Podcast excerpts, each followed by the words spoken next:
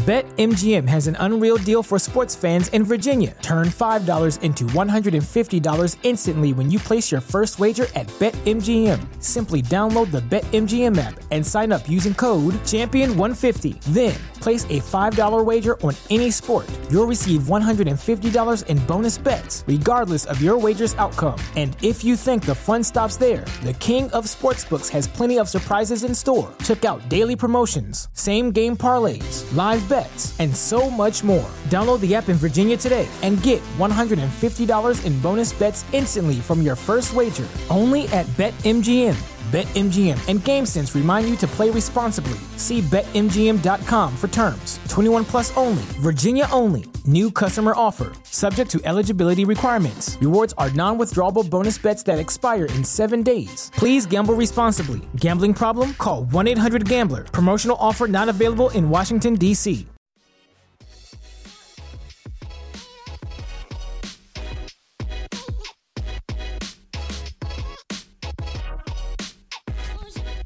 Welcome to the Sixer Sense podcast, hosted by co-site experts Lucas Johnson and Christopher Klein. Welcome back, everybody. I'm Lucas. I got Chris here today. I got Uriah, our producer. We have a very special guest, David Esser of Section 215 of Fansided. He covers the Phillies and the Eagles for them, and then he also covers, he's the Sixers writer for Philly Sports Network, He's been featured on Bleacher Report and does the Phillies podcast Bullpen Blues Pod. David, how are you doing tonight? Excited to be on, guys. I appreciate you uh, bringing me on. Obviously, it wasn't a super fun game to watch tonight, but always down to talk some Sixers ball. Most definitely. You mentioned the game we are recording right after the Toronto loss. 110 103 was our final score. Um, 28 points from Ben Simmons, 25 and 17 from Embiid, though not his most efficient night, um, scoring the basketball. Only 13 from Tobias Harris. Some really great defense from the Raptors, who we, we know have given the Sixers problems in the past. I believe this is 16 straight road losses in Toronto. In this case, Tampa Bay. And we'll go to you first, David. Um, what were your main takeaways from the Toronto game?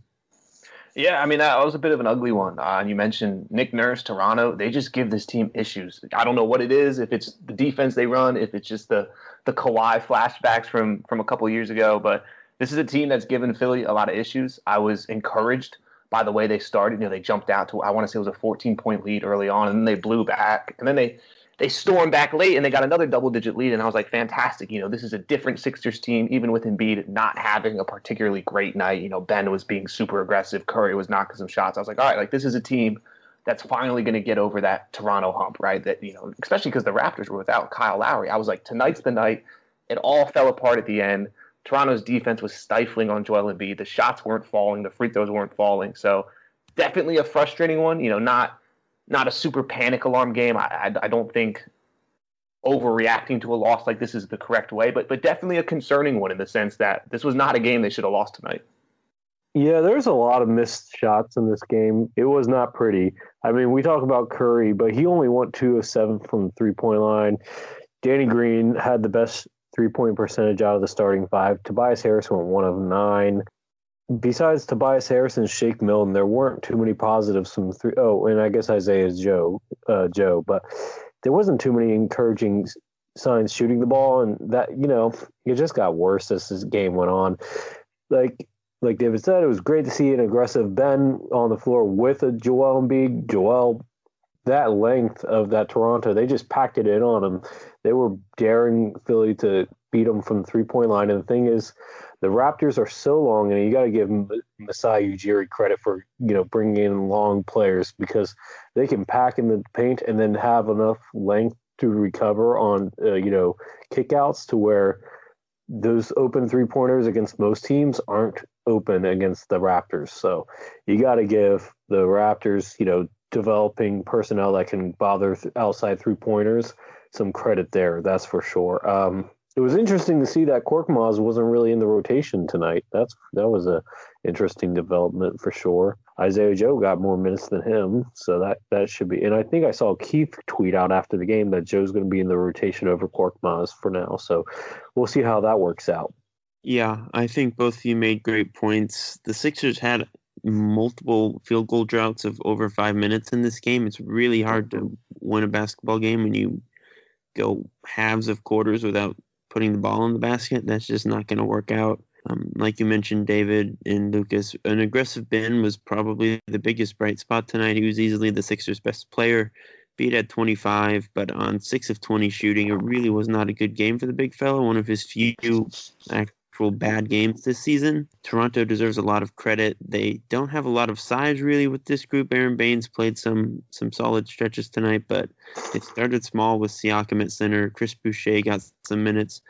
That's normally a matchup you would think Embiid would, would dominate, but the Raptors brought a lot of double teams. As you said, Lucas, they made the Sixers beat them with three point shots, and those shots just weren't falling. Tobias, one of nine. Uh, the Sixers really have too many good shooters to lose games because of their shooting at this point, and it, it's been a pretty constant theme over the past couple of weeks. I think that's something they're going to really need to improve over over time. Obviously, more perimeter creation would help. That's something I, I am hoping Daryl Morey addresses at the trade deadline. But really, just not a, a great night offensively. The flow was not there. Embiid made a lot of great passes out of doubles, despite a pretty ugly stat line. Only only two turnovers for the big fella and the Sixers just couldn't get the those shots to fall. Yeah, Chris, and it, it's interesting you bring up the idea of the Sixers having enough shooting to beat these double teams, right? Because in theory they do. The addition of Curry, the addition of Danny Green, albeit he's streaky at times. Tobias Harris has improved his jumper. Even a guy like Isaiah Joe off the bench. I think what's become very apparent with this Toronto team, right? And this is a team I don't think the Sixers want to see in the postseason. Mm. Is there has to be a plan B outside of Embiid kicking out of double teams, right? Because Embiid, his passing has gotten very, very good this year. He's making the correct reads when they come in double team. The problem is when the shots don't fall, the shots don't fall. And that's what we saw tonight. The shots weren't falling, and very quickly, this game escaped them at the end. So, what, what's Doc Rivers' plan B, right? What is Daryl Morey's plan B outside of dump to Embiid in the post, kick out, and hope people make shots? Because if they're not making shots, this is just a brutal matchup for Philadelphia. I'll tell you what the plan B is: is that they need to trade for somebody that that's a specialist that can attack off the dribble in the mid range, because that shot was open most of the night, anywhere from 15 to 18 feet. David, that shot was open, and nobody was willing to take it except for Tobias a few times. But as we chronicle, Tobias had a horrible matchup. This is not a this is not a Tobias friendly matchup because these guys are long enough and strong enough to where his size advantage at the power forward position does not matter. And he got torn apart by Siakam on the offense on the defensive end. They need somebody that can consistently hit that three point that mid range shot. Milton's not it. Tobias isn't it in this matchup. They need somebody that can do that. Uh, Joel wasn't in that this matchup either because, like I said, they just they have the length to bother Joel. I mean, they're not super strong outside of Baynes, but they have long arms that can bob that can get in Joel's you know shooting motion. And I think you bring up a good point. They're now tied for fourth in the East with this win because now they're six and 15, 16 and 15. This is not a team that the Sixers want to see in the playoffs. I mean, I think Toronto got off to a lot, a really rough start, and a lot of people started to write them off. I've been vocal on this pod in the past that I think Toronto is going to get better. They've they're on a four game win streak, I believe. I think they've won something like nine of twelve, so they're they're clearly heading in the right direction. I I mean, this has been a good team for a while. They've had the bulk of this personnel around for a while. They know how to play together. Nick Nurse is one of the top tier coaches in the league, and they're just a really smart, active team defensively. Again, that they're just a team that understands how to defend Philadelphia. And if the shooters aren't hitting shots, it's going to be really tough to win um, in a hypothetical series against this team. But we can move on now and talk about the Bulls game on Friday night. That's a game the Sixers won by a score of 112 to 105. I think the big takeaway from that game was Joel Embiid going for 50 points and 17 rebounds. I'm sure we'll talk quite a bit about that. But uh, David, what were what were some of your takeaways from that game? Yeah, I mean that game was obviously far more fun to watch. Uh, Embiid career high at 50 points. Um, but you know, and I think you look at this game, and a lot of people look at the 50 points, right? And they're like, "Wow, MVP performance." But with that said, they only won by seven against a Chicago Bulls team that hasn't been particularly great this season. I think that kind of bleeds into the Toronto Raptors argument, where it's like, okay, we know Embiid's really good, right? We know we're going to get 20-ish points a night from Tobias Harris. And obviously, Ben Simmons wasn't playing. but that's somewhat irrelevant in this discussion. Who else can step up? Can Danny Green give you more in the starting five? Can Seth Curry give you more than nine points? Can Matisse Thybulle give you more than two points in 37 minutes? Can your bench finally start to give you some production? The 50 points is great. That's so much fun. That's fantastic. It was a great night for Embiid. He was dominant. We get that. We've seen that year after year with Embiid that he can be dominant. But a seven point win when your best player drops 50 is not really what you want to see from a team that's looking to contend this year. I, I totally agree. You you asked the question, where else can they get help? You know, both Simmons and Shake were out that game. So, guys, let me tell you about one of our sponsors. The Sixer Sense podcast is sponsored by Manscaped, who is the best in men's below the waist grooming. Manscaped offers precision engineered tools for your family jewels. They obsess over their technology developments to provide you the best tools for your grooming experience. Now, Manscaped is trusted by over 2 million men worldwide. Did you hear me? 2 million men worldwide. And today, we have an exclusive offer for our listeners. Check it out 20% off plus free shipping with the code FANSIDED20. Again, the code FANSIDED20 at manscaped.com. So, if you're wondering what are some cool items that come in the package, no pun intended, the Lawnmower 3.0 comes inside their brand new Perfect Package, which comes with everything you need to keep trimmed, cut free, and smelling nice down there. In addition, the trimmer comes with an LED light for a more precise shave and is waterproof to make your shower shave clean and easy. The Manscaped Perfect Package 3.0 also includes the Crop Preserver, which is an anti chafing deodorant and moisturizer. So, what are you waiting for, guys? Stay trimmed and stay fresh for your wife or your significant other. Just use the code FANSIDED20 to get your 20% off and free shipping today. And now, back to the pod. I think we overhyped Shake. I think we thought he was going to be a six man of the year candidate, and he's just he's not there yet. He's not consistent enough yet as a shooter, as a decision maker, not as necessarily as a passer, but decision on what type of shot to take. Uh, and we definitely saw that in this game a little bit. Tyrese Maxey's a rookie. He hit the rookie wall this game. Uh, in this game, I saw two thing two players play themselves out of the rotation, and Maxey and Korkmaz, and well, I guess three if you count Scott, but we didn't even see Scott in that in the Toronto game, so that was interesting. But no, like I guess my yes, it brings you back to the question: is who can save the offense if Joel Embiid's having an off night? Ben Simmons tried against the Raptors; it didn't work. The Sixers didn't need it against the Bulls, but the, like you said, the Bulls are a 12 and 16 team. Like they're out of the playoffs right now. The Sixers should have won that game by a larger margin than just seven points. Granted, you know, Zach LaVine had 30 points, but still, it shouldn't be that hard to, you know, the Sixers shouldn't need 50 points from Embiid to win that game. And they needed every one of those points. So, and I think, David, you bring it up that the Sixers might need to shop for another shot creator. Yeah, I, I agree with both of you. I, I do think on the Embiid note, the MVP award is narrative based as always. There are always games that people point to.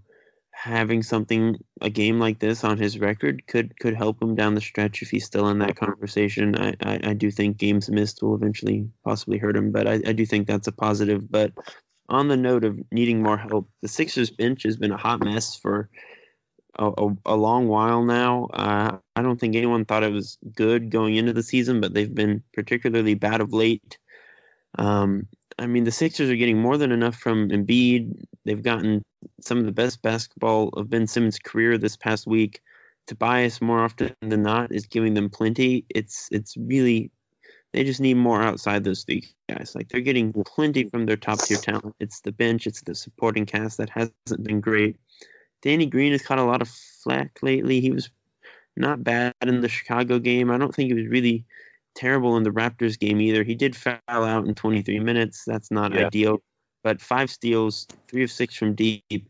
He was a plus 18 in a game the Sixers lost by seven. Uh, he had some good moments. I don't think he's been quite as bad as people think. I think there are some other players who maybe deserve a bit more blame than Danny's. But in the end, I, I do think the main takeaway from these games is that the bench just has has to be better. You know, Chris and David, I've been teasing Chris about this all season long. We can see how uh, Isaiah Thomas does in these, uh, you know, FIBA America games and uh, pre-Olympic games, and maybe you know he could be our scoring spark off the bench. I joke, of course, because you know he's. I, I think he might not be able to play on the NBA level anymore, but a spark plug off the bench wouldn't would be nice. Preferably two way guy, but if you can only get a spark plug that's consistent offensively, I'd take that at this point. Get somebody like Lou Williams, even though he's having a down year. You know what I mean? Lucas, actually, I agree 100%. And the Isaiah Thomas thing, it's a little comical, right? Like he's probably not an NBA player at this point. But I don't mm-hmm. think the Sixers are going to be in a position where they need to trade away like multiple draft picks to improve the bench over the next couple of weeks. So many guys mm-hmm. are going to be bought out, and the Sixers are going to be a top destination. Mm-hmm. Not only are For they sure. the number one seed in the East, but they have a bad bench, and veterans want to play. They want to win a championship, but they also want to play. So maybe you go out and you get a George Hill, right? A Delon Wright? You trade away a future first round pick, attach a Korkmaz to the deal, whatever. You package Danny Green together, and improve on that position. That's all fine. But I, think uh-huh. there's a very good chance you could bring in one, two, maybe even three veterans off the buyout market to come in and just completely overhaul the bench to where we don't have Furkan Korkmaz playing significant minutes. You can take Dwight Howard out at times. You don't ever have to use Mike Scott ever again. Like I don't think it's as complicated as some fans are making it out to be, where they're drawing up trade proposals where like three future first round picks are involved. I don't think that's going to be necessary. I think yeah, I, I, I, totally agree. And uh, you know, I we when the DeMarcus Cousins news came out yesterday that he's going to get bought out, I was like, he's an upgrade over Dwight. And you know, he probably will go to a situation where he can play more like Brooklyn, Boston, maybe the Clippers. But you know, those type of guys for sure, buyouts are going to definitely happen this year and we'll see for sure. But you know, I look at the bench and I don't see the bench as bad. I see the bench as young. It's a young bench. Korkmaz uh, tied for the second longest uh, veteran player on the team, and he's in his fourth season. Take Mike Scott out of the rotation, and you really only have one guy that has more than five years of experience in the regular rotation in term uh, off the bench, and Dwight Howard, because Milton's young. You got Korkmaz, Isaiah Joe, who are young. I mean, it's a young team. I, yeah, I'll I will say this: it, it's definitely a young bench, but it, it's young and bad right now. And I think yes. we've said multiple times in the past, you know, the Sixers are getting the best basketball of Joel Embiid's career. He's playing at an MVP level. You got to go for it. You got to give this team every chance it can to win while Embiid is at this level. Daryl Morey knows that. Morey is a notoriously aggressive dealer at the trade deadline. I expect him to make some moves. George Hill, Delon Wright, Nemanja Bjelica have all been reported. I'd like all those guys. You know, Redick would make a lot of sense if he's available for the right price. You mentioned the buyout market, David. I mean, I'm really I don't think Blake Griffin and DeMarcus Cousins are very realistic, but there are probably going to be some other veterans that the Sixers can get for for a very reasonable price. So I do think the bench will be improved later on in the season, but right now it's just pretty unacceptably bad. Um, I mean, your best player of late has probably been Matisse, and he doesn't give you anything offensively. Milton is shooting like 30% from deep. That has to change. And you just don't have enough reliable offensive production to really take advantage of all the attention that Embiid is drawing. You know, one guy that I would definitely keep an eye on in terms of buyout, Trevor Ariza. Yeah. He's just he's just he's not even playing for the Thunder right now. He has 12 million on the cap for this season. Wouldn't be surprised if he gets bought out. No, I mean he you think about what he brings in terms of just being able to stretch the floor, a veteran who's knocked down some shots. I'm all in on that. I don't want to get too off topic here, but something uh-huh. that's irked me over the last, I don't know, 10, 20 days when talking about bringing in a backup point guard. I don't personally feel the Sixers gave Tyrese Maxey a long enough look at the position. Now, I fully understand he's a rookie, he's inexperienced. You don't really want to be walking into the playoffs with Tyrese Maxey as your main backup point guard. But I mean, this is a guy who scored 30 plus in his first start, right? Like, this is a guy who showed immense signs of potential. And before we go shoot off a first round pick for George Hill, who's, you know, maybe a marginal upgrade over Shake Milton, I would like to see Maxey actually get a little bit more run at the position. I wouldn't give up a first round pick for George Hill. No way. I'd give him maybe one or two, but not not uh, second round picks, but not a first round for sure. But no, I get what you're saying. I do think that they kind of cut him out, but Doc Rivers has never really been a huge rookie guy. I mean, you you see exemptions to that role, Glen Davis, um, back when he was with the Celtics, Shai Gilgeous-Alexander, but for the most part, Doc Rivers does not like playing rookies. He barely played Avery Bradley, who was a staple on multiple playoff teams when he was a rookie. So it's just something that Doc does. I don't necessarily agree with it, but and to be fair to Doc, Maxey does not have an outside shot. He's not great at creating for others yet. He's more of a head puts his head nose to the grind and just gets to the you know the paint and just tries to make something happen. But I mean, and he's talented, but I think overall you you definitely want somebody you know a little bit more experience heading into a playoff or you know potential finals run. But I understand what you're saying. I wouldn't give up a lot to get that guy. So, David, I don't know if you recently saw, but Bill Simmons, he has his famous podcast, and he had Sixers legend Charles Barkley and he had a few comments about the Sixers. The first of which was that he, Charles was quoted to say, they, the Sixers, have to get to the finals to have a successful season. Do we do we agree with Charles's statement? So I do not, and I'm fully aware that I am in the minority in this conversation. Right, like we've seen MVP Embiid. It's all about getting as much talent around him as possible, going for it all. Now I'm cool with that. Right, do what you can at the trade deadline. Do what you can at the buyout market. I'd even be okay trading away some of the lesser used young talent if that means bringing in guys who can immediately compete. But if they don't get to the finals, like what's okay? What's the big deal? That doesn't mean you trade Ben. That doesn't mean you trade Embiid. You still have both of them. They're both what, 26 and 24 years old. You still have Seth Curry on a super cheap contract. You still have Shake Milton on a super cheap contract. Matisse Thybulle is still going to be around. Tobias Harris is obviously locked up. Not a whole lot changes between this season and next season outside of the fact that Kevin Durant gets a little bit older. LeBron James gets a little bit older.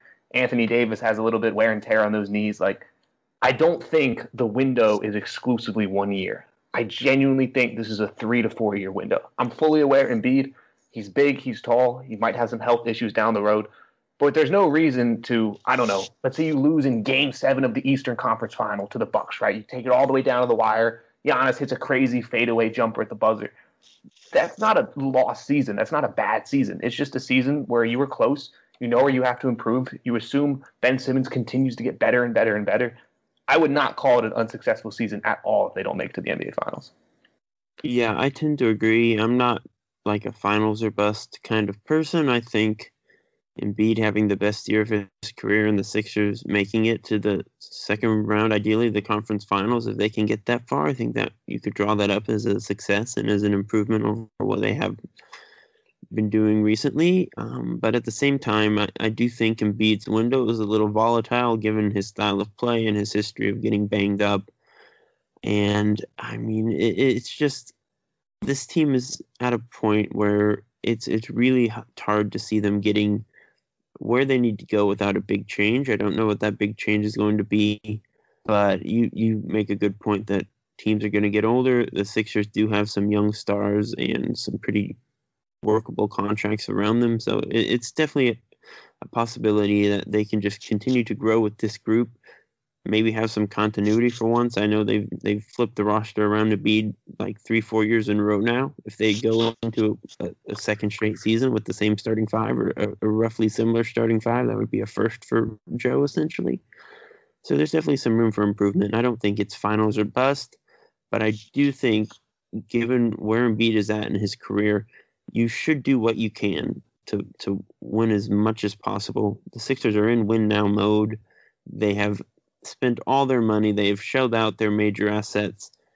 You got to do what you can. So if a blockbuster trade is is available at the deadline, I think you you make it. So another quote that uh, Barkley had was, "Until Simmons learns to shoot, He's just going to be an all star. He can't be a superstar until he learns how to shoot the ball. Do we agree with uh, Barkley again on this, uh, David? I mean, I don't know. Did he watch the Utah Jazz game? He was he was the, the best player on the court. You, you, could have combined Rudy Gobert and Donovan Mitchell, and that wouldn't have been as good as Ben Simmons that night. No, like obviously, if Ben had a jump shot, he'd be LeBron James level good. He doesn't. That's okay. There, there's an avenue for success for him. We've seen it. We've experienced it. He's the best defender in basketball. He's one of the best passers. He's one of the best going to the basket. His free throw game has gotten sneakily better the last couple of weeks, which is super encouraging. Um, so no, I, I think if he was on his own team, hypothetically, not that I would encourage that. Ben's untouchable for me. But if he got sent to Houston in that mega Harden package, everyone would consider him a superstar because he would do so much with that team with tons of spacing and the ball in his hand every single play. I think he purposely alters his game a little bit to complement Embiid more, which again is the right thing to do. Embiid's a better basketball player, but I, I, he's dangerously close to that superstar level for me. And again, he's only 24 years old. There's so much room left for him to grow. Yeah, I mean, I think regular listeners of the podcast know my stance with regards to Ben's jumper. I, I still do not care. It like I could not care less about this jump shot. It, it really does not. It does not weigh on my mind at all anymore. It is a total non-starter for me. Uh, he's really good. He's a top borderline top 20 player right now, as is. I've said it in the past. I think Ben is who he is at this point. If he's going to take a leap, it's going to be with attacking the rim more consistently, embracing contact, going to the line 10, 15 times a game as he has done the past couple nights that he's been on the floor. That's where his leap is going to come from. He seems dangerously close this past week or two to taking a leap, a leap that I know a lot of us weren't confident in him taking. That leap is not going to involve a jumper. He's never going to be a good shooter. That's just not, it's out of the question at this point. I don't expect him to become one. He doesn't have the touch, he doesn't have the mechanics and we're far enough into his career, I think, where we can just write that off. It's oh wait, kind of Chris. Sorry to interrupt, but Chris, I, I, I don't know if you really answered the question. Is can he be a superstar? Can he be a super? I, we understand you. It doesn't matter to you if he shoots, but can he become a James Harden level first name superstar, LeBron James superstar, someone that has their own shoe deal, right? Is that's the real question? Yeah, I mean, superstar is it's kind of hard to define. Like, do I think he's going to be on James Harden's level ever? No. Um, is that because he won't get a jumper? I don't know. I, I mean, no, I don't think he'll be a superstar of that caliber, but I think he'll be a really good player. And as I, I said, I think he still has room to grow without a jumper. But superstar, it, it really depends on how you define superstar. If you're like top 20 players, a superstar, then Ben might already be a superstar. So it just really depends on your definition of the word. I don't think he'll ever be LeBron James. I think that was a pretty unfair expectation to put on him when he came into the league, but he's he's really good as is and he's looks like he might be getting even better right now. So, I'm going to say Chris, I'm going to call I'm going to call you on this. You pulled a Max Kellerman. But uh, but uh, on a serious note though, I'm to say no. I don't think he can be a superstar. In the term, and when I think of a superstar, like Uri said, like a first name type of guy, like a guy who can win MVP, that's who I think of a superstar. I do not think, especially while he shares a court with Joel Embiid, without that jump shot, he can be an MVP ca- candidate.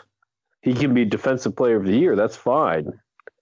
But okay uh, MVP caliber player. That's what I when I think of a superstar, I think of oh, this guy has the potential to win an MVP in his career.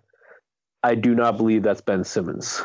Okay, I'll I'll say this. Maybe maybe I pulled a Max Kellerman or whatever, but I think we can just move on at this point from talking about the jumper.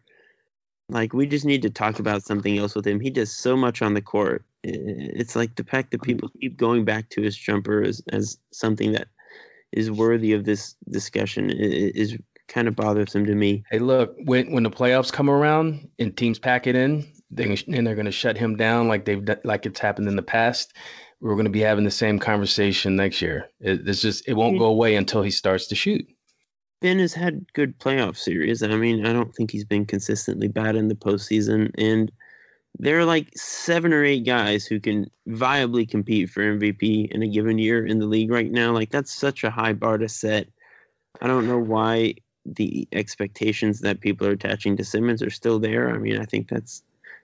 I mean, frankly, we just might be thinking too highly of him. That might be the problem. Um, he, he's just not that kind of player.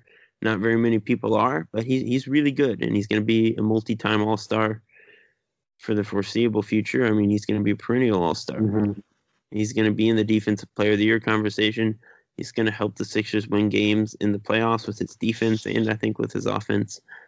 Ben Simmons reminds me more of a non-shooting Draymond Green, like with athleticism, because that's that's basically what Ben's you know I mean, they, they don't. Play... No, no, no, no, I'm talking. I'm talking about like if if Draymond wasn't willing to shoot three pointers, which honestly he probably shouldn't be taking as many as he is because he's not shooting them at a high percentage. But like, and if he had athleticism, it'd be close to what Ben does. Now, granted, Draymond doesn't bring the ball up quite as often as Ben, but like, there's similarities there, and you know that would be probably the closest today comparison player that you can compare Ben to because Draymond's not going to take over the game. That's not his style of play.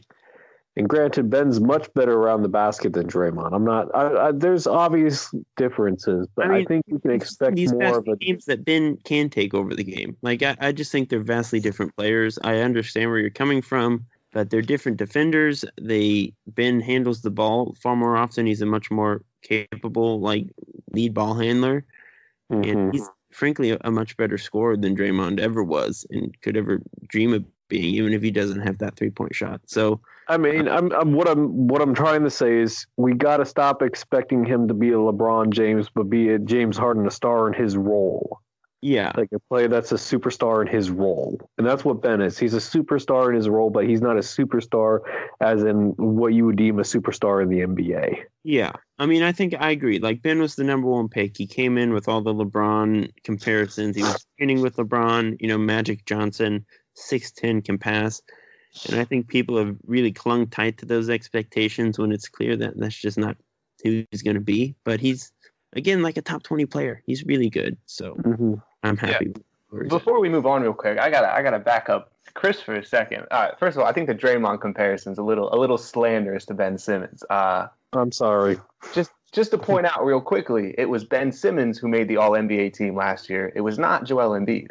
As great as That's Joel true. has been this year, I think we're seriously negating just how dominant Ben has been over the last couple of years. I remember specifically it was a playoff game against the Brooklyn Nets uh, when Embiid was out, and Ben just took over. It was, I believe, a 30 point triple double. So clearly the best player on the court. You saw how bad Philadelphia looked last year in the Boston series without Ben on the court. They couldn't set up their offense. They couldn't defend. Their rebounding was bad. Their ability to steal and block shots was disastrous. And then you see Ben this year. You see him against the Jazz, where that wasn't just a good game. That was LeBron esque takeover, Magic Johnson, whatever comparison you want to throw, he has that in him. Now, is he ever going to be the James Harden, Kevin Durant of the world? Probably not. But is he going to be a Scottie Pippen? I think so. You know, a guy who's so good at his job to where he can win championships. I absolutely think so. Again, he's only 24 years old. Could he be a Klay Thompson esque player paired alongside Steph Curry? Absolutely. Now, obviously, you know, Klay's a shooter, Ben's not, but I'm saying that type of complementary superstar where he's yeah. not James Harden, he's not LeBron, but could he be the Anthony Davis to Joel Embiid, if that makes sense? Could, could he be that type of player? I, I think we're pretty much already there. It's just about continuing to get the surrounding pieces around Ben and Joel so they can just thrive together. You mean a superstar in his role? I mean, like a, a, one B. He's never going to be the one A. If that's if that's the ceiling we've put for him, I don't think he'll get there. Will he be a one B? You know, that on most teams, Ben would be the best player on the court by a landslide. But I think the fact that he plays with Embiid is always going to put him in that 1B category, which is still, in my opinion, well worthy of that number one overall pick. Fair enough, guys. But let's let's go ahead and move on. I got one more thing from that podcast, that Ringer podcast. Do we agree with Bill Simmons when he said that the Brooklyn Nets are the team to beat in the East, or Barkley, who believes the Sixers are the team to beat in the East? Uh, yeah, I, I still think it's Brooklyn again. Even with Durant and Kyrie, they're going to be a problem. not a single one of us expected them to add James Harden to that mix. Uh, you know, I know there's all sorts of complaints about chemistry, ball. Do they have enough defense? Who cares? They have James Harden, Kyrie Irving, and Kevin Durant on the same team. As far as I'm concerned, that's that's the team to beat right now. Yeah, I mean, Chuck Chuck is is great, but uh, I mean it's it's pretty clearly Brooklyn for me. Um, Milwaukee might even be a shade above Philadelphia, as I've said in the past in my book. Uh, I know the Bucks have been struggling of late, but the Nets have one of the greatest offensive trios of all time. Like two in my mind, top five players in the NBA, and Kyrie, who's just nuts, playing out of his mind right now. So it, it's Brooklyn by a pretty significant margin in my book. I, I agree that it's Brooklyn too, and I'm not. You know what? Brooklyn's figuring it out. Kyrie said that James Harden's the point guard, which he should be because he's the better passer and more willing. Kyrie gets the score, gets the B. I, I I don't hate Kyrie Irving, but he is a ball hog. Like he he, he he's the Kyrie Irving show. I feel like terrible comparison, but the closest one that I can think of. Think of Stephon Marbury with a jump shot, and that's what I think of Kyrie. Like Kyrie Irving is that type of guy who wants to take almost every shot. Lucas. Come on. Are you? I mean, I'm. I'm not saying that he's not great, but he reminds me somewhat of like Stephon Marbury with the Knicks, like where he wants to take every single shot. Kyrie is one of the most gifted isolation scorers of recent. But does he win games by he, he? But the thing is, he needs to be with a superstar, or else he doesn't win games. His style Well, play does not win games two. when he's not With two, with right another now, superstar. Aren't Harden and KD superstars? I mean, yeah, but it Yeah. works now. I'm just saying when he was in Boston or before LeBron came back to Cleveland, he doesn't win games. But that's not the point here. My my point is is that the Nets are figuring out they're probably going to get DeMarcus Cousins. Let's be real. It's either going to be the them the Celtics who I see could be like a big upgrade for him too, or the Clippers. And I honestly think the Nets make the most sense for him because he gets the opportunity to start there for sure. He'd probably have to come off the bench the other two places. I mean, Yeah. look, I don't think DeMarcus Cousins starting on on any team is a good idea. He's, he really hasn't been that good this season, but he would get probably the most playing time in Brooklyn. I, I will come to Kyrie's defense again. He's averaging like 28 and 6 on insane efficiency right now. He does a lot of pretty things in isolation because he's really good at it, and that's an effective use of a possession. I don't think anyone in their right mind was really questioning whether Brooklyn would figure it out offensively. Like Harden has never been a, a selfish player. Houston played through him. Houston set up their offense to revolve around him, but Harden is one of the most gifted and willing passers in the league. Kevin Durant is Kevin Durant. Kyrie has, has like that Cleveland team before LeBron got there was just it was a bad roster, and Kyrie. What about uh, really Boston? We've seen him cede possessions to LeBron and be a really effective number two there. Boston had chemistry issues, but like that, those teams are also, for the most part, really good teams. So I, I think Kyrie gets more flack than he ought to because he maybe says some questionable things here and there. But like, Kyrie- Agree to disagree there. I, I'll give you the the Celtics were an awful team before LeBron got there, but I just don't.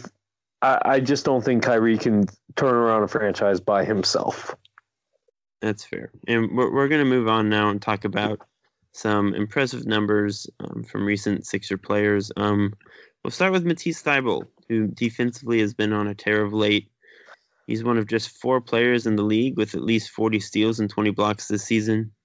He's only played in 461 minutes. The other three players on that list have played over 700. So, David, what, what do you make of Thybulle's defensive proficiency this season? You know what? And this somewhat circles back to our conversation on if they should be win now, if they should keep their window open a little bit. There was points over the last couple of games where I was watching Matisse and I was like, he might be untouchable for me. Um, as much as I want to Mhm. immediately upgrade this roster and get an elite shooter, imagine if Matisse learns how to shoot the ball in like 16 months. He'd be one of the best D and three players in the NBA. His defense is already that advanced. He's the type of guy that I would really prefer to keep on the roster and just continuing to develop because even even the jump he took from last year to this year defensively, it's impressive. The man is really really good at defense if they could just figure out that jump shot, he'd legitimately be a starting caliber player. So it's funny that you say that for two reasons. One, Uriah is our biggest uh, Matisse apologetic. In, uh, Here I am, right here. yeah, yeah, you're you're, the, you're our biggest Matisse apologetic. Keep that singing I've that song, David. I like that song. Secondly, I actually did write about how he was a jump shot away from being a starter. I, you know, he honestly, I think he already makes Danny Green more expendable than Danny Green was. I mean, don't get me wrong, Danny Green is still a much better shooter, but if Matisse, and I said this on our last podcast, if Matisse can make two three pointers a game on around like 36% shooting from downtown, you Danny Green becomes automatically tradable. You put Matisse in the starting five. End of story. And the Sixers have a top five defense, uh, at least in the starting five. Yeah. Because after Matisse and Ben, perimeter defense really kind of. Well, I mean, I guess you still got Danny Green, but after Danny Green, the defense sh- goes down sharply on the perimeter. Yeah. But yeah, no, those numbers are absolutely insane. And he's making a case. He's probably one of the few players I would say in the league that, despite not getting a lot of minutes, is making a case for a defensive, all defensive team. I, I, I do agree with both of you. Um, I, I wouldn't go as far as to say he's untouchable uh, like you, David. I will say this though, though I had my moments of doubt early in the season, as both Lucas and Uriah will attest to. I, I have come around on the fact that Matisse is just an insane defensive prospect, and the Sixers probably aren't going to get enough on the market to really make a trade worthwhile. Like I don't think they would get a good enough player in the short term to really tangibly alter their championship odds. So I, I would hang on to Matisse pretty tightly unless there was a no brainer deal out there. Um, he, he, he is Bradley just, Beal. yeah, I mean, if Sorry. the Wizards are like, here's Bradley Beal, all we want is Matisse Thybulle, then all right, yeah. But um, look, Matisse is great on defense. The fact that he he does absolutely nothing good on offense is really tough with how this team is built. Um, when you're running it through Joe and Ben, who are two very like paint centric players, it, it's it's a tough tough look. But he's so good defensively that I, I do think it's worth giving him time to try to figure out that jump shot. And uh, I agree. I don't think they should be actively looking to trade him at the deadline. And uh, the next players on our, our stat list here are Tobias Harris and Seth Curry, who are, are well on their way at this point to maybe being in the 50 40 90 club. Uh, David, do you think both of them or one of them can can keep it up and make it? And what, what do you think of their efficiency so far this season? Uh, maybe Seth could. Um, you know, he's cooled off a little bit since contracting COVID, which is a completely like expected result. Um, you know, Tobias obviously, for whatever reason, tends to really like playing for Doc Rivers. But uh, yeah, I think 50, 40, 90 is definitely achievable for Seth. In general, I'm a fan of both players. I'm happy they're on the roster. I know Tobias is wildly overpaid for what he brings, but considering the fit alongside Ben and Joel, he's pretty much that perfect third complementary star and bringing in Seth. I mean, I've tweeted about it a handful of times. I have no idea what Dallas was thinking in that trade.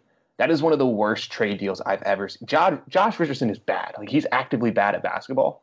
This has nothing to do with the fact that he blocked Twitter. That is, this is not has anything to do with that. This is independent. Um, now I have no idea what Dallas was thinking. I'm happy with both players.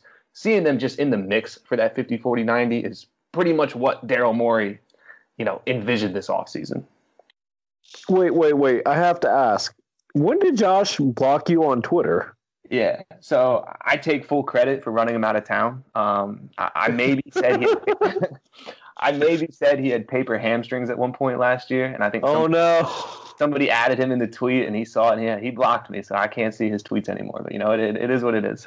You're not wrong that he is playing horrendous on offense for the for the Mavericks. Um, I think we both, me and Chris, were both ecstatic about that trade on draft night because we did do a podcast late after the, actually in the second round of the draft after that trade. Um, but yeah, no, I think Curry is more likely of the two just because for his career, Tobias has been around about an 82% free throw shooter, and he's about there right now. So I don't see that really jumping up to 90. Curry is one of the most efficient shooters in the NBA. Uh, like you said, COVID's really slowed him down, but even so, you know, eventually he should be able to get back to where he was. And I just I think it's possible for Curry. I think he has he has the genetics for it. And like I said in the last podcast, to quote Stephen A. Smith, you can't doubt Curry. That's my best Stephen A. Smith in, impression. It's terrible, I know, but really bad. yeah, is, you got you got to leave that off the pod, man. That's the last time you're banned from ever okay. impersonating. I'm, I'm, don't ban me, but I won't do it again. Fair enough. But no, seriously though, you can't doubt Curry's. They they're they they have shooting in their genetics. I think Curry's the obvious choice here because I don't think Tobias is going to be able to get that free throw percentage back up. Yeah, I, I think Curry's the much more likely candidate to end up in that club. Uh, I, I will defend Dallas in the sense that I thought it made a lot of sense when the trade was made. Obviously, Josh has not played very well this season, so that, that deal looks really lopsided in Philadelphia's favor right now. But if, if you're Dallas and you, you're thinking, hey, that Sixers roster was a really poor fit. It wasn't a good use of Josh's skill set. He can play more off ball this season next to Luka he was a pretty efficient three point shooter, even in Philly and especially in Miami. He's a very tough, gritty defender. That's something Dallas really lacked on the perimeter last season. Like, I, I understand the logic. Uh, Josh is still a wonderful person, uh, a fun guy to root for, uh, barring barring a Twitter ban. But um, yeah, I, I, think the Sixers have pretty clearly uh, won that deal so far. And we're going to talk last but not, not least, of course, about Joel Embiid who's averaging roughly 30 points, 11 rebounds, 3 assists, 1.3 steals, 1.3 blocks. He's shooting 54% from the field, 40% from deep, 85% from the line, where he uh, is a frequent visitor. And he has a 32 PER, which is a pretty insane number. So, David, what have your takeaways been with Embiid's stat line so far this season? And do you think he is the, the MVP right now? Yeah, I mean, there's there's not a whole lot to say about Embiid, right? Like outside of this recent Raptors game where he wasn't so great, he's been absolutely unbelievable. Uh, looks like an MVP. He's playing like an MVP. His physical conditioning is an MVP shape. My biggest concern with the MVP discussion, because if, if I were to pick, all biases aside, I would pick Joel Embiid. My biggest concerns is are we going to see some crazy narrative run for LeBron James at the end of the season? Because we all know it's coming. We all know the media absolutely loves LeBron. Um, that's my biggest fear. I don't think it'll be the production that'll hold LeBron back. I just think it'll be the narrative of LeBron having to play without Anthony Davis or the fact that he's 36 years old. Whatever they decide to orient it around, that's my biggest fear with Embiid not securing the MVP this year. Yeah, I, I have to jump in and say this. What are we doing with all the LeBron MVP hype right now? It blows my mind. It makes zero sense. Like I understand that LeBron is, is great. He's the best player in the league. He's having a wonderful season. I, I'm not trying to take anything away from him. But he is not like first, second, or probably third on my ballot if I had to make one right now. Like who's Kawhi, your third? Maybe ahead of him, Damian, okay. Steph, Jokic. Yes. I mean, Curry's playing out of his mind right now. Ballot right now. Like LeBron is five or six. I, I I don't know why he's getting the love that he's getting. It's I, I wrote an article recently about this, and I basically compared it to like Leo winning the Oscar for The Revenant. Like it was a fine performance. Kudos to him. But that's totally a makeup for like not giving it to him for Wolf of Wall Street or something. Like LeBron deserves yeah. MVPs than he has right now, but this this is not the season to give it to him unless something changes pretty drastically. Um, obviously, a lot of basketball left to be played. We might be singing a different song when the season comes to an end, but like LeBron's not the MVP. I don't understand why he's number one on everyone's list. I, I think Embiid, Curry, Jokic, especially those three, are all ahead of him by like pretty comfortably in my book. I know Denver's not winning enough games right now, so Jokic is maybe faltering a bit, but come on, I don't get it. So these numbers tell me that Joel Embiid's the most dominant big man since Shaquille O'Neal, and that in terms of they can't stop him inside the post. And on top of that, Shaq needs to give the nickname Superman to to Embiid. But in terms of overall MVP, And I, I listened to uh, Zach Lowe today, uh, one of his podcasts, when they were talking about the MVP. The only knock that they can have against Embiid is his, besides you know games missed, is his assist to turnover ratio, where he has more turnovers than assists. Which I think we can all agree turnovers, despite them not being as bad as they were in years past, he's still having problems with turnovers. Um, that being said, and you know, you got to look at those nitpicky because it is a very close, probably the closest race since 2017 when, and you know, Lowe talked about this in his podcast too, when it was between Harden, uh, Westbrook, Kawhi, and LeBron. Is Joel my favorite right now? That is a tough one. He is definitely in my top three. I don't have a favorite right now. It's still still too early in the season. I like Joel. I like Jokic. I definitely like Curry. I like actually I like Lillard more than I like Curry, believe it or not. Um, if if Dallas starts winning more, then Luka has to be put in there. Um, LeBron, obviously, what he's doing at 37 years old is just unbelievable. Um, and that's where that narrative comes in. Yeah, narrative. But, uh, like his age doesn't matter. That's not part of the. It's not like how impressive of your stat line relative to your age. That shouldn't be part of the conversation. But that, but the, uh, you know, I think it's part of the, you know, he should have more than what he does because Kobe Bryant only had one. But let's be real, guys. Kobe Bryant should have at least three or four. Yeah. May, uh, God rest his soul. But I, you know, maybe the maybe the media is trying to make up for that. I don't know.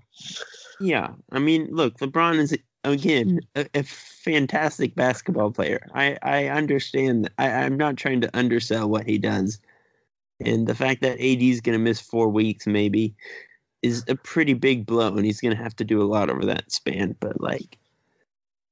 Joe, let me tell you something. If the Lakers are still above 500, like still winning more than half of their games during that stretch when AD's gone, I'm pretty sure the media is going to give it to them. Yeah, look, if I had to guess who's going to win right now, I'm, it's probably LeBron. But yeah, Steph is putting up numbers that are comparable or better to his unanimous MVP season. Yes. Joel having one of the most dominant, dominant and efficient offensive seasons ever, scoring the basketball. Jokic is just like out of this universe. Although, albeit Denver's like at 500, but you, you know, Damian Lillard, Lillard, carrying Giannis, Kawhi, Durant, Harden there are so yeah. many names that that are going to be in this conversation that I think are on or above LeBron's level right now in the regular season. Not saying I'd take them over him in the postseason, but like, yeah, come on. Yeah, for sure. But let's. Uh, I, I think it's time for us to get to our last subject here before question of the week. So the Sixers are first in the East, but they have a losing record to teams above 500. Is this a concern for you guys moving forward? Uh, not yet. Not yet for me personally. I think it's too small of a sample size. I don't know off the top of my head how many teams they've played above 500, but it's not a drastic number. Uh, if that sustains all the way to the very end of the season where they've played 50, 60 games, yeah, that's a concern. But as of right now, I'm not too concerned. Embiid looks really good. Ben's looked really good when he's playing. Tobias looks really good. You know, Curry looks like a nice piece. Obviously, the bench needs improving, but that will happen eventually. Uh, for the most part, I'm kind of looking at how does the team look? How does the fit look? How does Doc Rivers look coaching this team? I've been encouraged by all of that. I'm not too worried about this split versus that split, road wins versus home wins. It, I think it's too early to make you know huge claims over those types of numbers. Yeah, I'm not. I'm not panicking either. I, I do think it's a concern. I, I mean, the Sixers have pretty much the same problems now that they've had forever with Embiid, sans the the Jimmy Butler stint, and that like there's no one who can really dribble and reliably create in the half court outside of Joe and Ben, who we know have, have specific flaws. The bench isn't very good, et cetera, et cetera. How can they execute down the stretch? Are turnovers going to be an issue? Like, there's great, great production out of Embiid and re- more recently Ben, but it's just, do they have enough outside of those guys to to really compete against the best of the best when the pressure's on. Um, I don't know yet. Again, I don't think the Sixers are favorites in the East. They're a really good team, but they're gonna have they're gonna have to make changes um, at some point and make improvements if they really want to vault themselves to that that top tier. The only team I'm concerned about that they've lost to for 500 over a 500 record recently is Portland Trailblazers, and I doubt we'll see them if we get to the NBA Finals because for some reason Portland has the Sixers number. But um, overall, no, I'm not concerned yet.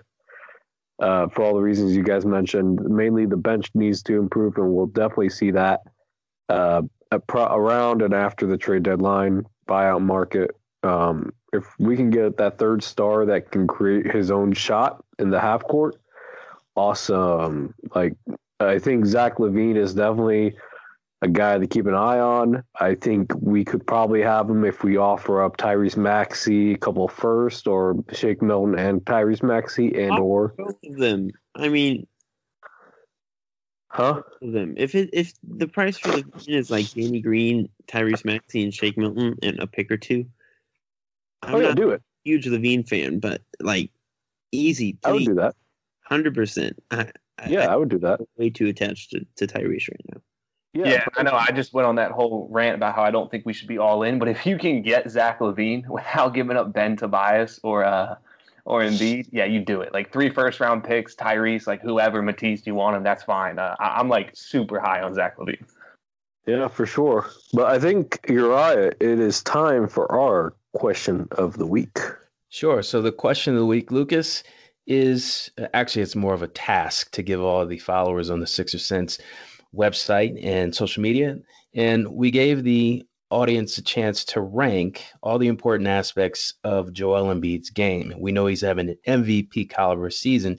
So we looked at five particular things that Embiid is doing well this year. And the list goes like this A, passing out of double teams. B, drawing fouls. C, stretching the floor. D, protecting the rim or E, mid range shooting. Now, I'm not going to sit here and go through all the different letters that all the people chimed in on social media, but there's a few comments that I'll read that I found interesting. So, Lamar Bookman, he pretty much isolated one thing important to him. He said, gotten much better at passing out of the double team, but I would say free throws, also making them at 85% and getting the opposing team in foul trouble. Justin Lowry, no relation to Kyle Lowry. I'm sure about that, Lucas. He said, drawing fouls, great players get to the free throw line. That said, I'm really impressed with his improvement on A. So, David, why don't we just give our maybe top two? Because there's there's a lot to go over. So, David, give us your top two aspects to Joel Embiid's game. Sure. Um, and this is completely coincidental, but my top two is exactly how you have it listed out passing out of double teams being number one and drawing fouls being number two. Uh, in the past, double teaming was just the way to stop Embiid. Teams did it, they did it frequently, they did it in the postseason, and it almost always hurt him. He's improved on that greatly. I mean, you saw it tonight. The shots weren't falling, but his he had a couple cross court passes against the Raptors where I was just stunned at that he could even do that. That is not something he's ever shown capable of in his career. So the better he gets at passing out of the double teams, A, more players are going to get open shots, and B, teams are going to start doing it less. Um, and then obviously drawing fouls, Uriah, like you said, with whoever commented that, is get to the free throw line, that's free points. And he's a very good free throw shooter. He's always been a good free throw shooter. It's just free points for a guy who's normally getting beaten up down low. You give him a couple, you know, couple seconds breather, just knock down two easy free throws. Always been a fan of that asset of his game. Yeah, so I, I do agree that passing out of double teams has been a big improvement for Joel this season. It's been a big part of his leap. Um, as far as efficiency, shooting wise, he's shooting 40% from three. He's been off the charts from mid range. That that's been a big part of his 30 points per game. But I, I think the two best aspects of his skill set on this list are going to be D protecting the rim he's still pretty much the anchor of the Sixers defensive system. We talk a lot about Ben and the defensive player of the year ranking and all that he does on ball. And Ben deserves all the recognition that he gets. But Joel is just a remarkable defender in his own right, holds down the fort far more than Ben, I think, as far as overall team performance defensively. He's much more important.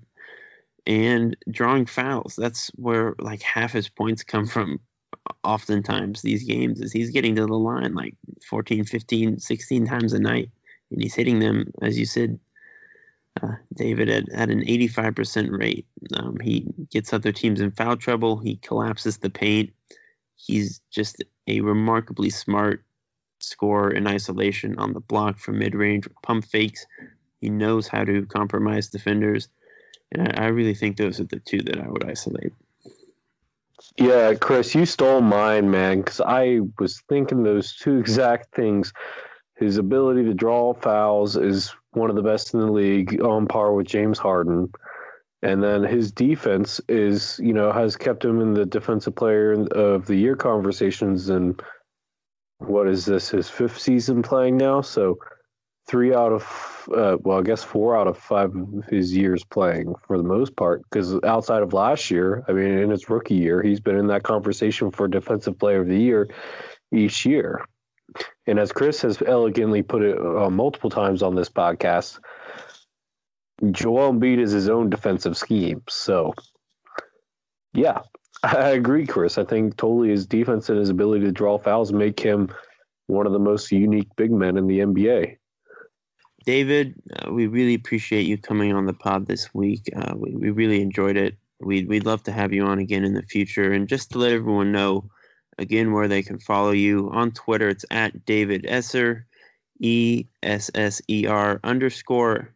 And then again, he's the editor and site expert over at Section 215. They have some wonderful Philadelphia sports content over there. We highly recommend that you check out that site. They are also part of the Fansided umbrella. So they're, they're essentially sports writing family over there. So we really would suggest that you go check out his writing there.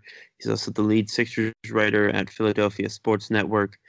He's been featured on Bleacher Report, and you can check out his Phillies podcast um, at Bullpen Blues. And yeah, David, thanks for coming on. Yeah, hey fellas, thanks for having me. Always a blast talking some Sixers. Uh, really appreciate y'all bringing me on tonight. Appreciate it too, buddy. We, we loved having you. We would love to have you on again in the future. And to all our listeners, as always, we really appreciate you giving us the time of day, the time of week to talk Sixers basketball. There's a lot going on still in the country, and you know it means the world to us that that we're part of your day and part of your week. And we have some exciting guests in line for the future episodes. We'll have more Sixers content with you in the middle of the week, and we will see y'all next time.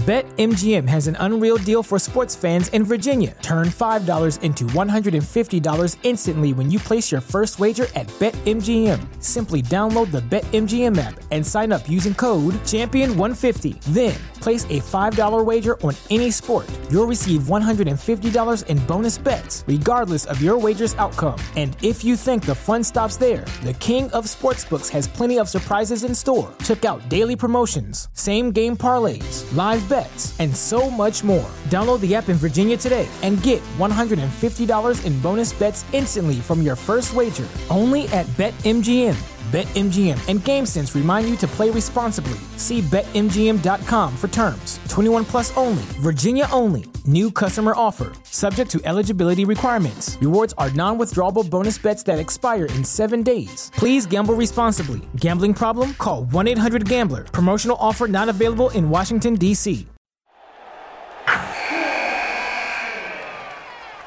Wilson, you sent the game winning email at the buzzer, avoiding a 455 meeting on everyone's calendar. How did you do it? I got a huge assist from Grammarly, an AI writing partner that helped me make my point. 96% of Grammarly users say that it helps them craft more impactful writing. Would you agree? Grammarly helped adjust my tone to navigate tough work conversations. And it works everywhere I write, so I can quickly communicate effectively. Your teammate used Grammarly to summarize an important document, making a three pointer. How did he do it? It only took one click. When everyone uses Grammarly, everything just makes sense. You made an incredible slam dunk to end the game. The meeting was canceled, and your team will go home champions. Go to grammarly.com slash podcast to download it for free. That's grammarly.com slash podcast. Easier said, done.